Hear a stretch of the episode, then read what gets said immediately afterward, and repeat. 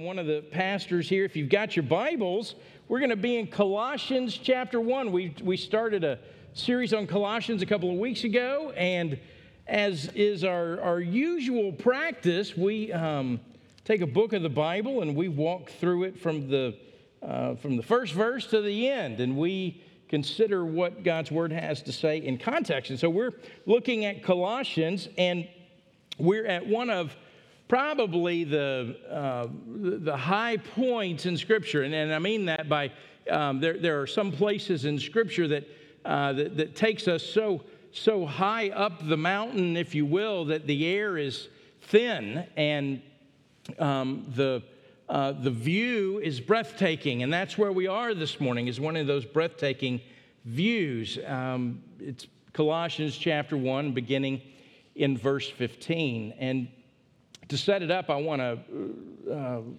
give you a little background of it, but to do that, I, I was reminded this week of, um, of Larry King, who used to host the, the CNN uh, program for 25 years, and then he, he did something on the internet for a little while after that but he was a, uh, the CNN host of Larry King Live. And he, uh, what stood out is between 1985 and, and 2010, 2015, he interviewed some of the most important people in the world. I mean, if they were important in the world at the time, they would come on the Larry King show and he would interview them and uh, uh question them. And, uh, you know, there was nothing off limits. You know, he would ask difficult questions and and, and make people really uh, give thoughtful answers to things that they, um, you know, in some ways maybe would rather not have asked. But there was this one episode, and wasn't the only one, that sometimes Larry King would invite someone on to interview him. And in this occasion, it was Bryant Gumbel, and he was interviewing Larry King. Now, King was famous for uh, his fascination with Christianity, with religion. He'd have Billy Graham on um, often and other religious leaders and would always ask them these pointed questions. Well, Bryant Gumbel gets to the end of the interview and, and asks him the question and says, Hey, if you could ask um, God, you know, one question, if you could interview him, Larry, what would be the question that you'd ask him? And it's a, it's a sort of a famous clip. And Larry King says, and very earnestly, says, I would ask him if he had a son.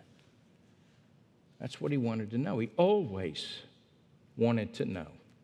He was fascinated with who Jesus was. I don't know that he ever came to an answer in his life. He died just, just last year, but he spent a lifetime curious about who Jesus was. Oh, scholars, researchers, um, estimate that of all the people, uh, or all the people that have ever lived since the beginning of the world, civilization, about 60 billion people have walked the planet. And of those 60 billion people that have walked the planet, uh, only a handful have made any uh, real or lasting impression. Only a handful have, have uh, you know, done what we would say changed the world. And of that handful, there is one who stands head and shoulders above all the others, and that is Jesus. In fact, ever lived throughout the history of the world, the words of Jesus, the record of Jesus has been studied more than all. After 2,000 years, Here's what we know there's not, not a minute, not hardly, a, there's never a minute on this planet that there are not thousands, perhaps millions, that are studying what it is that he has to say. So, so think about this. He's a, a person from our historical record that um, uh, is is, from a, uh, uh, lived in a, in a tiny uh, town, I mean, a, a minuscule town in, in, the, in, in a tiny land and he did that 2,000 years ago. And yet, the reality is, it's his birth that divides the, the millennia, the, the, the centuries. You, you, have AD and BC, before Christ, and, and Anno Domini, which is uh, the, you know, the, the year of the Lord. He divides history. So he never wrote a book that we know of. And yet there's library after library filled with volumes, multiple millions of volumes written about who he is. He never painted a picture, so far as we know. And yet, the world's greatest art and the world's greatest dramas and the world's greatest music and the world's greatest literature has Jesus Christ as its source and its center. Been observed that he never raised an army. Yet millions have died for him. He, he never traveled very far from where he was born, and yet the story of who he is has gone around and around and around the world. Only had a handful of followers while he was alive. And yet today, 30% of the world's population names his name Jesus. Three short years of public ministry. And yet, 2,000 years later, even this morning, all over the world, songs are being sung to him. One writer said it this way To explain Jesus Christ is impossible. To ignore Jesus Christ is disastrous. To reject him is fatal. Human speech is too limited to describe him, the human mind too small to comprehend him, and the human heart can never really, really, completely, totally absorb who Jesus is. So, who is Jesus? And, and what do the scriptures have to say? Well, that's what I want to do this morning. I want to look at what the scriptures have to say. In Colossians chapter 1, verses 15 through 20, is, is probably a, a poem or a, a, a, hymn that the church w- would have sung. And whether it originated with Paul or not, Paul is, is using this here. He's, he's employing this. And, and so they become the words of Paul, inspired by the Holy Spirit, recorded in this letter to the Colossians. And they describe who Jesus is, what it is that the Christians of the first century believed about Jesus. And there are two parts of it. The first part is about uh, Jesus' supremacy over creation, and the second part is Jesus' supremacy over the new creation. And, and so we want to read those and then we'll come back and look at it. But here's what it says Colossians chapter 1, beginning in verse 15. He is the image of the invisible God, the firstborn of all creation. For by him all things were created, in heaven and on earth, visible and invisible, whether thrones or dominions or rulers or authorities, all things were created through him and for him.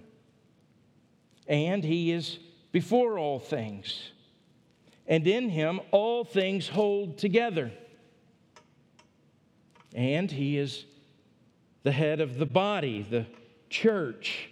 He's the beginning, the firstborn from the dead, that in everything he might be preeminent or supreme.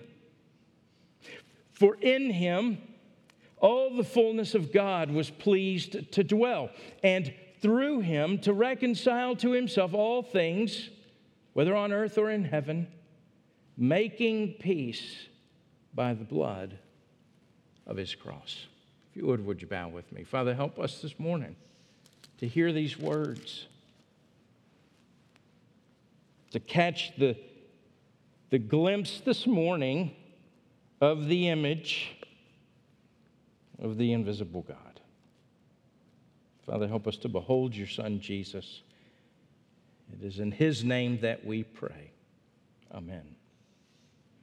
Well, who, who is he in relation to God? Well, uh, Paul begins right there in verse 15. He is the image of the invisible God. And it's a, it's a carryover from what we looked at last week. He, he's called the beloved Son of the Father. He is through, he's one through whom we have redemption the forgiveness of sins. And then he goes on to describe Jesus. Who is he? Well, in relation to the Father, he's the, he's the uh, image of the invisible God. And the word there literally is the Greek word icon, it means likeness.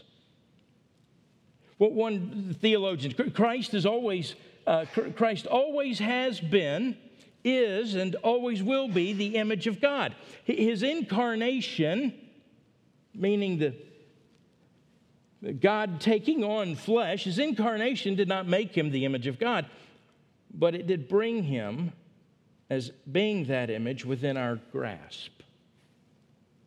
So Paul's saying Jesus, he's the image, he's the icon of God. And, and, and what he's saying is, is, is that Jesus is equally God. Jesus is a portrait of God. And, and the word icon, it, it ca- captures the idea uh, also all of the person's character. If you want to know what God is like, you look at Jesus. Jesus is the picture of God, and he reveals this character because he is God. Jerry Vines, this old preacher, uh, gives this image, and he's imagining. Uh, you know, the day that Jesus, as a 12 year old boy, goes into the temple and begins having a conversation with the, uh, the, you know, the religious leaders of his day there in Jerusalem.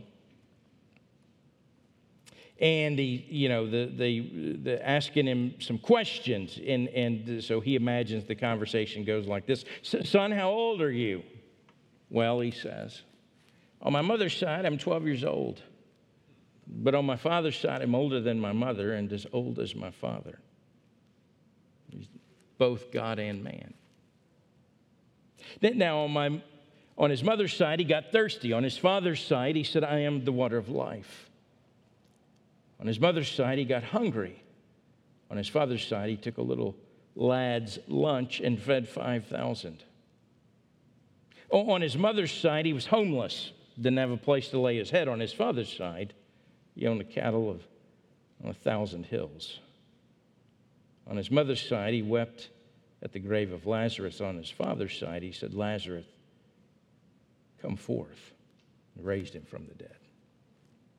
He was God in human flesh. That's what it means that he's the image, that he's the icon. And so, so when we say this, then, then we're in this uh, deep end of the water in a doctrine called uh, the incarnation, which means when you see Jesus, you see God. That, that's what it, it means that Jesus is God come into human history in the flesh.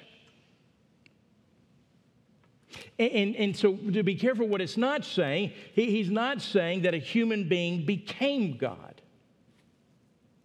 It's not teaching that. In fact, that's the, that's the first lie you know, Satan told in the garden. And some religions, like Mormonism, Jehovah's Witness, they perpetuate it.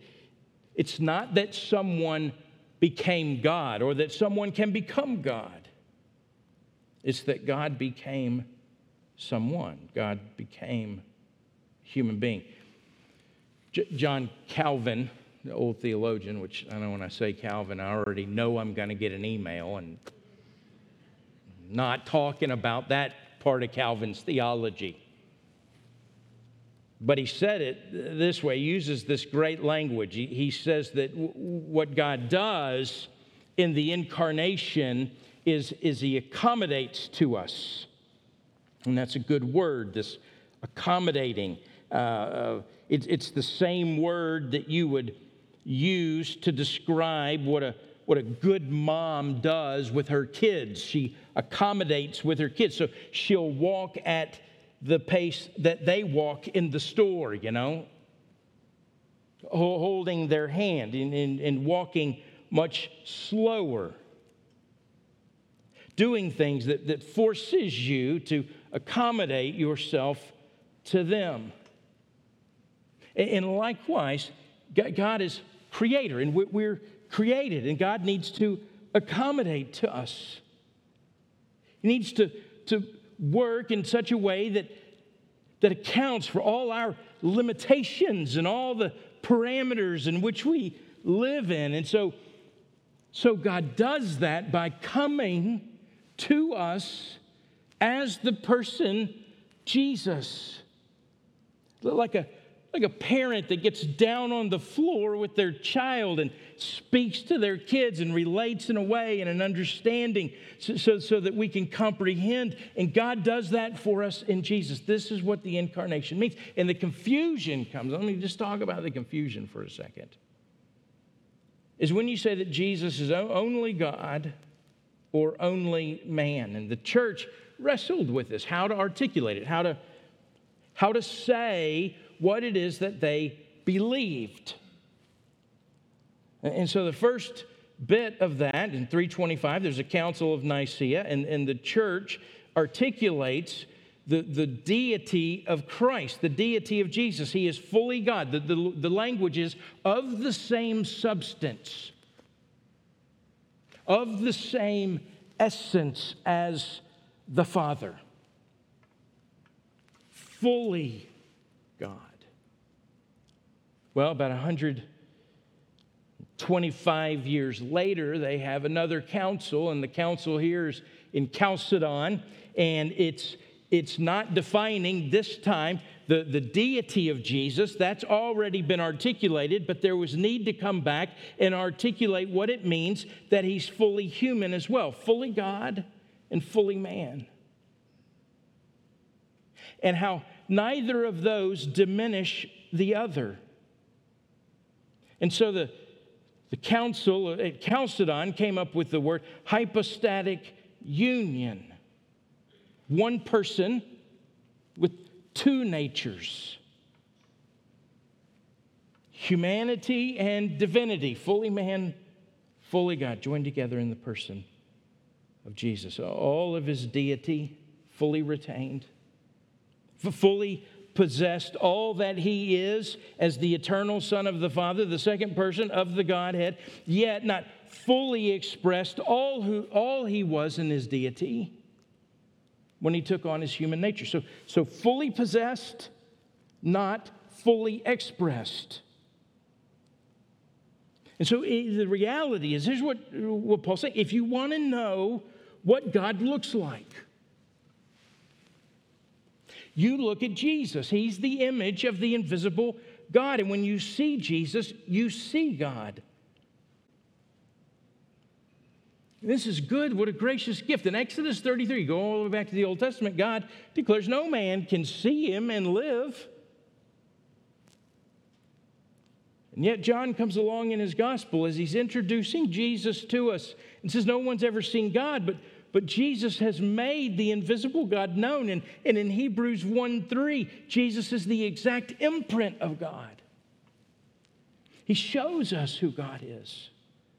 In fact, Jesus said himself in John 14 9, Whoever has seen me has seen the Father.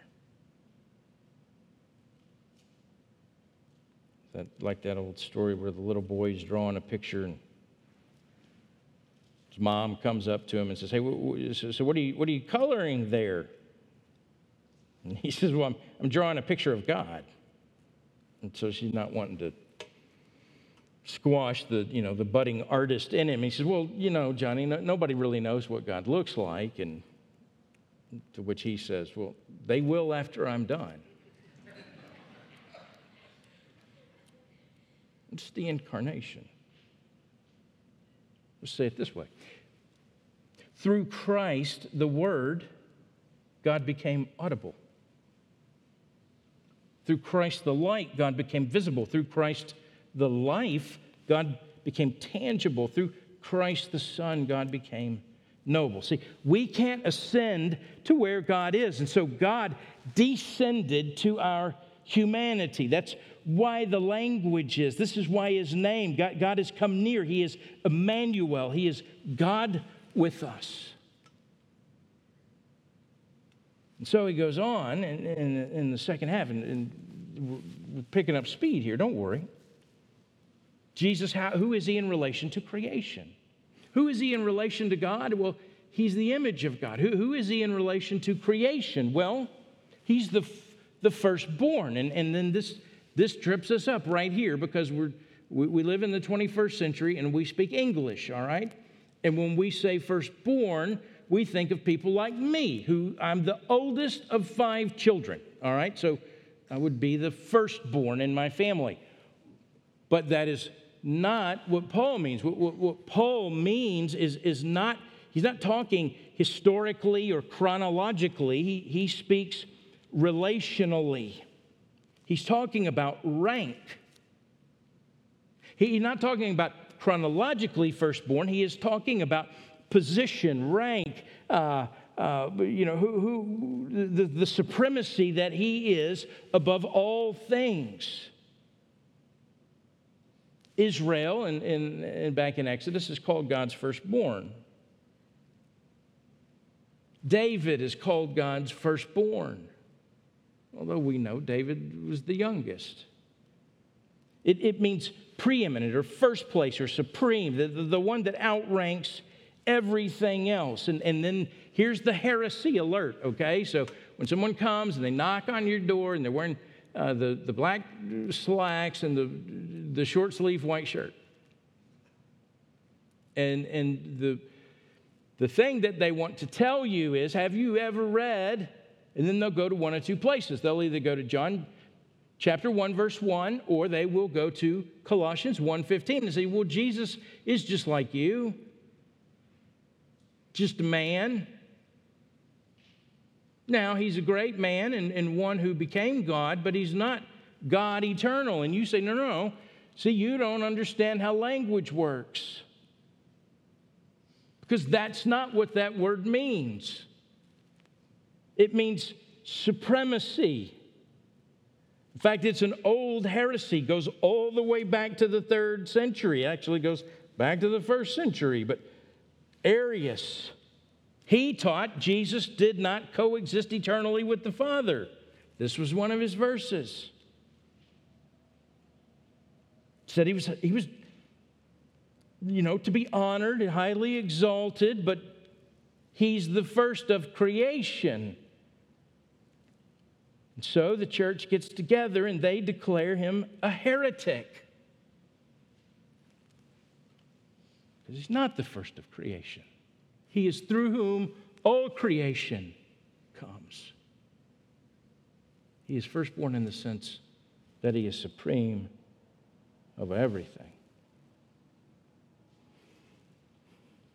And then it goes on, verse 16 and 17. Look at this again. For, for by him all things are created in heaven and on earth, visible and invisible, whether thrones or dominions or rulers or authorities, all things were created through him and for him.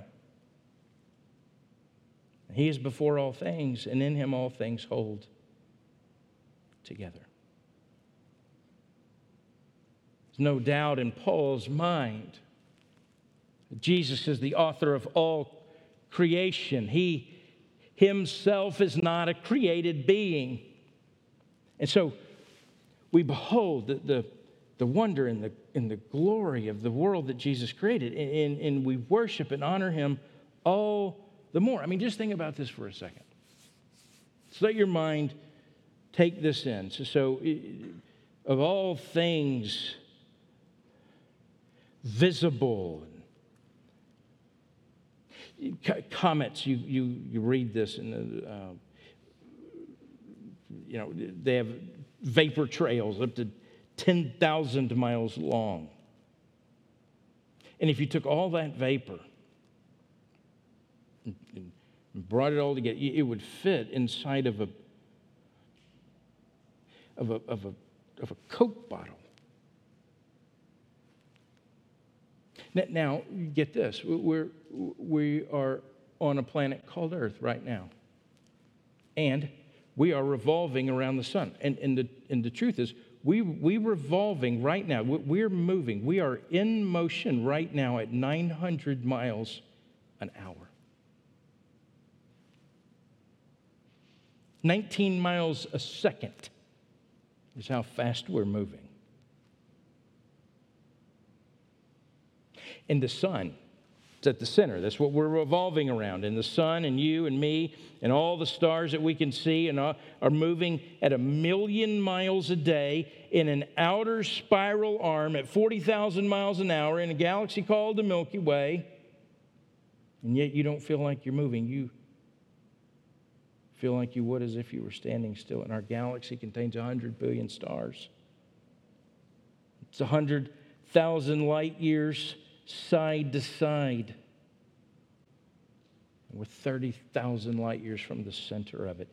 And we go round every 200 million years. Our galaxy is one of millions of billions. It's an amazing and expanding universe.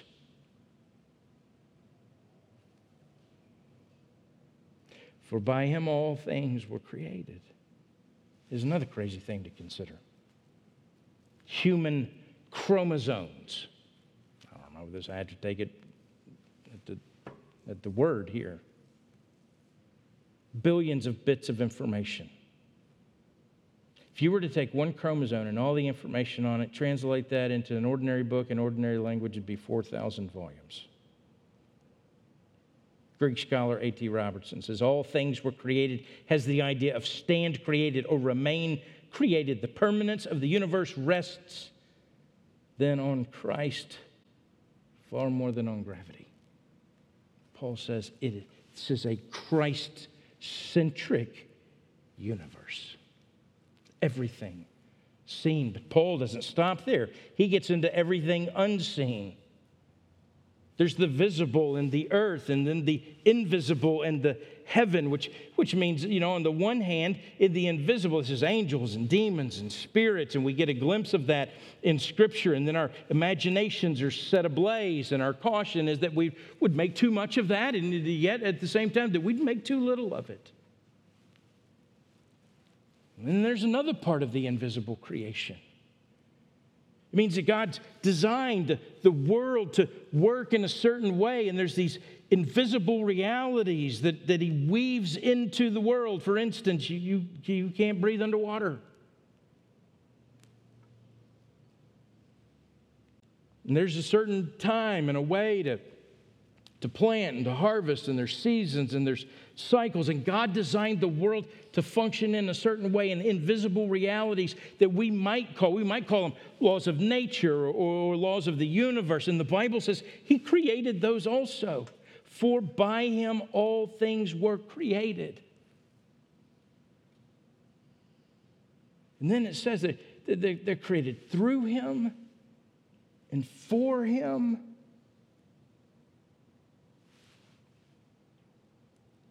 And the idea here is that everything's moving towards Him. So I did that, you, you and I, we're on this, we're on this immovable track that, that, we can't get off of, and we're headed towards Jesus Christ, and He's headed towards us, and there's this collision coming. And so, just for a second, consider the ramifications of this with me. Paul's saying or singing, maybe. If this is true, then the, the, the commands of God in the Bible, we should celebrate those like David celebrates them in the Psalms. Just take Psalm 119, for instance. Here's a couple of them. Just, just listen to how David says this Teach me, O Lord, the way of your statutes, and I'll keep them to the end. Give me understanding that I may keep your law and observe, observe it with my whole heart, and, and, and lead me in the path of your commandments, for I delight in it. Incline my heart to your testimonies. Turn my eyes from looking at worthless things and give me life in your ways. Confirm to your servant your promises that you may be feared. Turn away the reproach that I dread, for your rules are good. And then he says, Behold, I long for your precepts. In your righteousness, give me life. And he goes on later, Oh, how I love your law.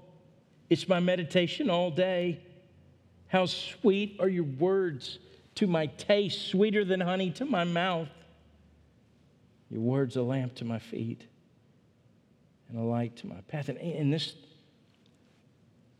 I need this more in my life.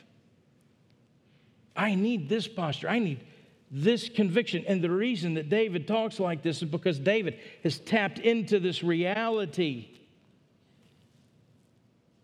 Jesus is the author and the, and the perfecter and the creator of all things, and his commandments are about lining us up with how he designed everything to work.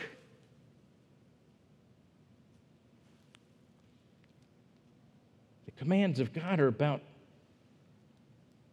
him connecting us to life, not taking life from us. So if God says, well, this is how sex works. He's not trying to take it away from you. He's trying to lead you into something. He says, This is how marriage works. Then this is how you should walk in marriage. He's trying to lead you into how marriage was designed to be. I'm not saying, I'm not saying the commands of God are easy. I wouldn't say that. I try to be obedient to him. And then I realize I'm, listen, I'm I have a sinful, wicked old man in me that wars against these things. I'm not saying it's easy, but I'm saying you can delight in the commands of God. You can delight in the law of God because Jesus Jesus means through that to lead you into life. So, whether about your children or your money or your time, all those things, Jesus is lining you up for how it is He designed it and created it. He created all things. He leads us in the way of life. Well, quickly, look, look, look at the last bit of it, beginning in verse 18. He, that's the his, his supremacy over all creation. Now, now his supremacy over, over the church and, and, and new creation. So he's the head of the body, the church. He's the beginning, the firstborn from the dead. This is resurrection. That, that in everything he might be preeminent. And for in him the fullness of God was pleased to dwell. And then through him, to reconcile to himself all things, whether on earth or in heaven, making peace by the blood of his cross. It's the first part of the hymn. shows us the, the, uh, the hand of God. This is what God does here eh, through his son Jesus you know, almost in this first part, uh, you know, of creation, does that without, eh, without effort. But, but the second part, if you have the hand of God in creation, here you have the heart of God, not just who He is, but what He loves and, and what He came to redeem. And, and, and you realize in the first, the creation of the world cost Him nothing. He speaks, and it is. But the redemption of the world, going all the way back to verse 14 redemption, forgiveness of sins. All of this, all of this cost him his son, The shedding of blood. It's not the might of the first part, it's compassion. All the creative power that's in the creation of all things is brought to bear here. And what God does to reconcile us to Himself. Think of it this way God, the Creator,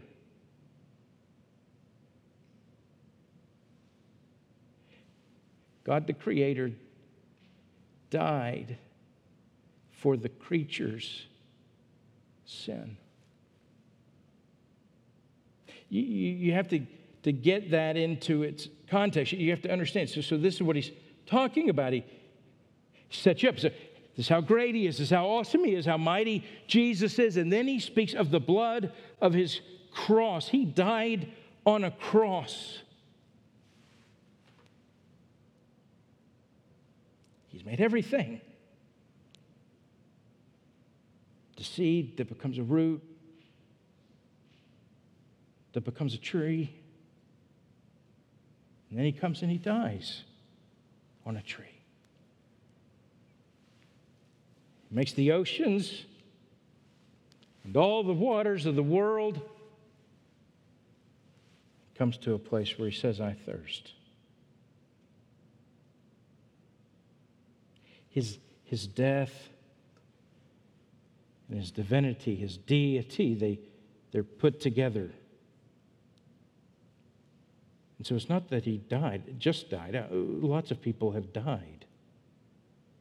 It is the fact that he is the creator of all things that makes his death meaningful. And his death makes him noble. When God created the universe, He did it with word effortless. When He saved us, that word, John says, became flesh. The word that was in the beginning with God was God. The word became flesh and dwelt among us. And when God saved us, He did it with His word. And it took every drop of His blood. And He didn't have to do that. And so the answer to Larry King's question yes, he does have a son, and he died for you.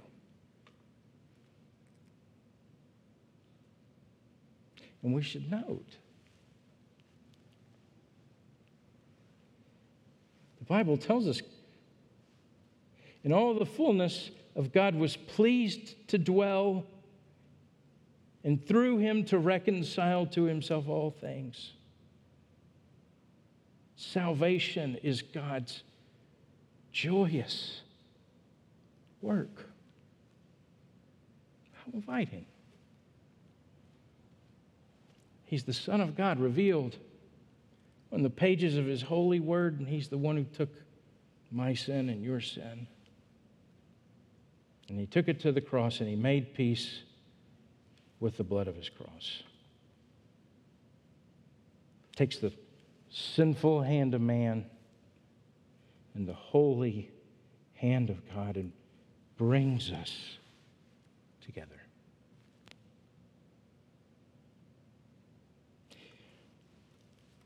He makes peace, it says. Maybe your story in life intersects you with what we've talked about this morning. Maybe you're sitting here this morning and, and, and you know what you know about yourself is you've hidden some something away in your life for a long time. So some secret shame or guilt or some burden you're carrying. And the great news is there is such hope in this passage. There's nothing secret in your life or shameful in your life or hidden or, or burdensome in your life that is, that is outside of the grace of God. And it is not that thing that defines you this morning. If you are a believer, you are defined by the redemption and the forgiveness of sins, the forgiveness of Jesus. You're defined by the gospel of a cross that took the blood of our Savior and covers every sin.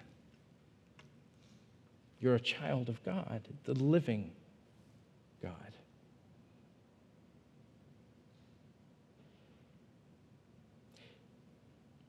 All things. I looked this week, Charles Spurgeon preached a sermon on those two words, all things, 12,000 word sermon. To give you some context, this is a 3,000 word sermon. 12,000 words on all things. And he was just getting warmed up. And I want you to know this morning that you, you, you are part of you. You're, you are in that phrase. You, you're, you're there between the all and the things. You're there. You're all things. Your past, your present, your future. God has made the way to reconcile you to himself, to make peace for you by the blood of his son.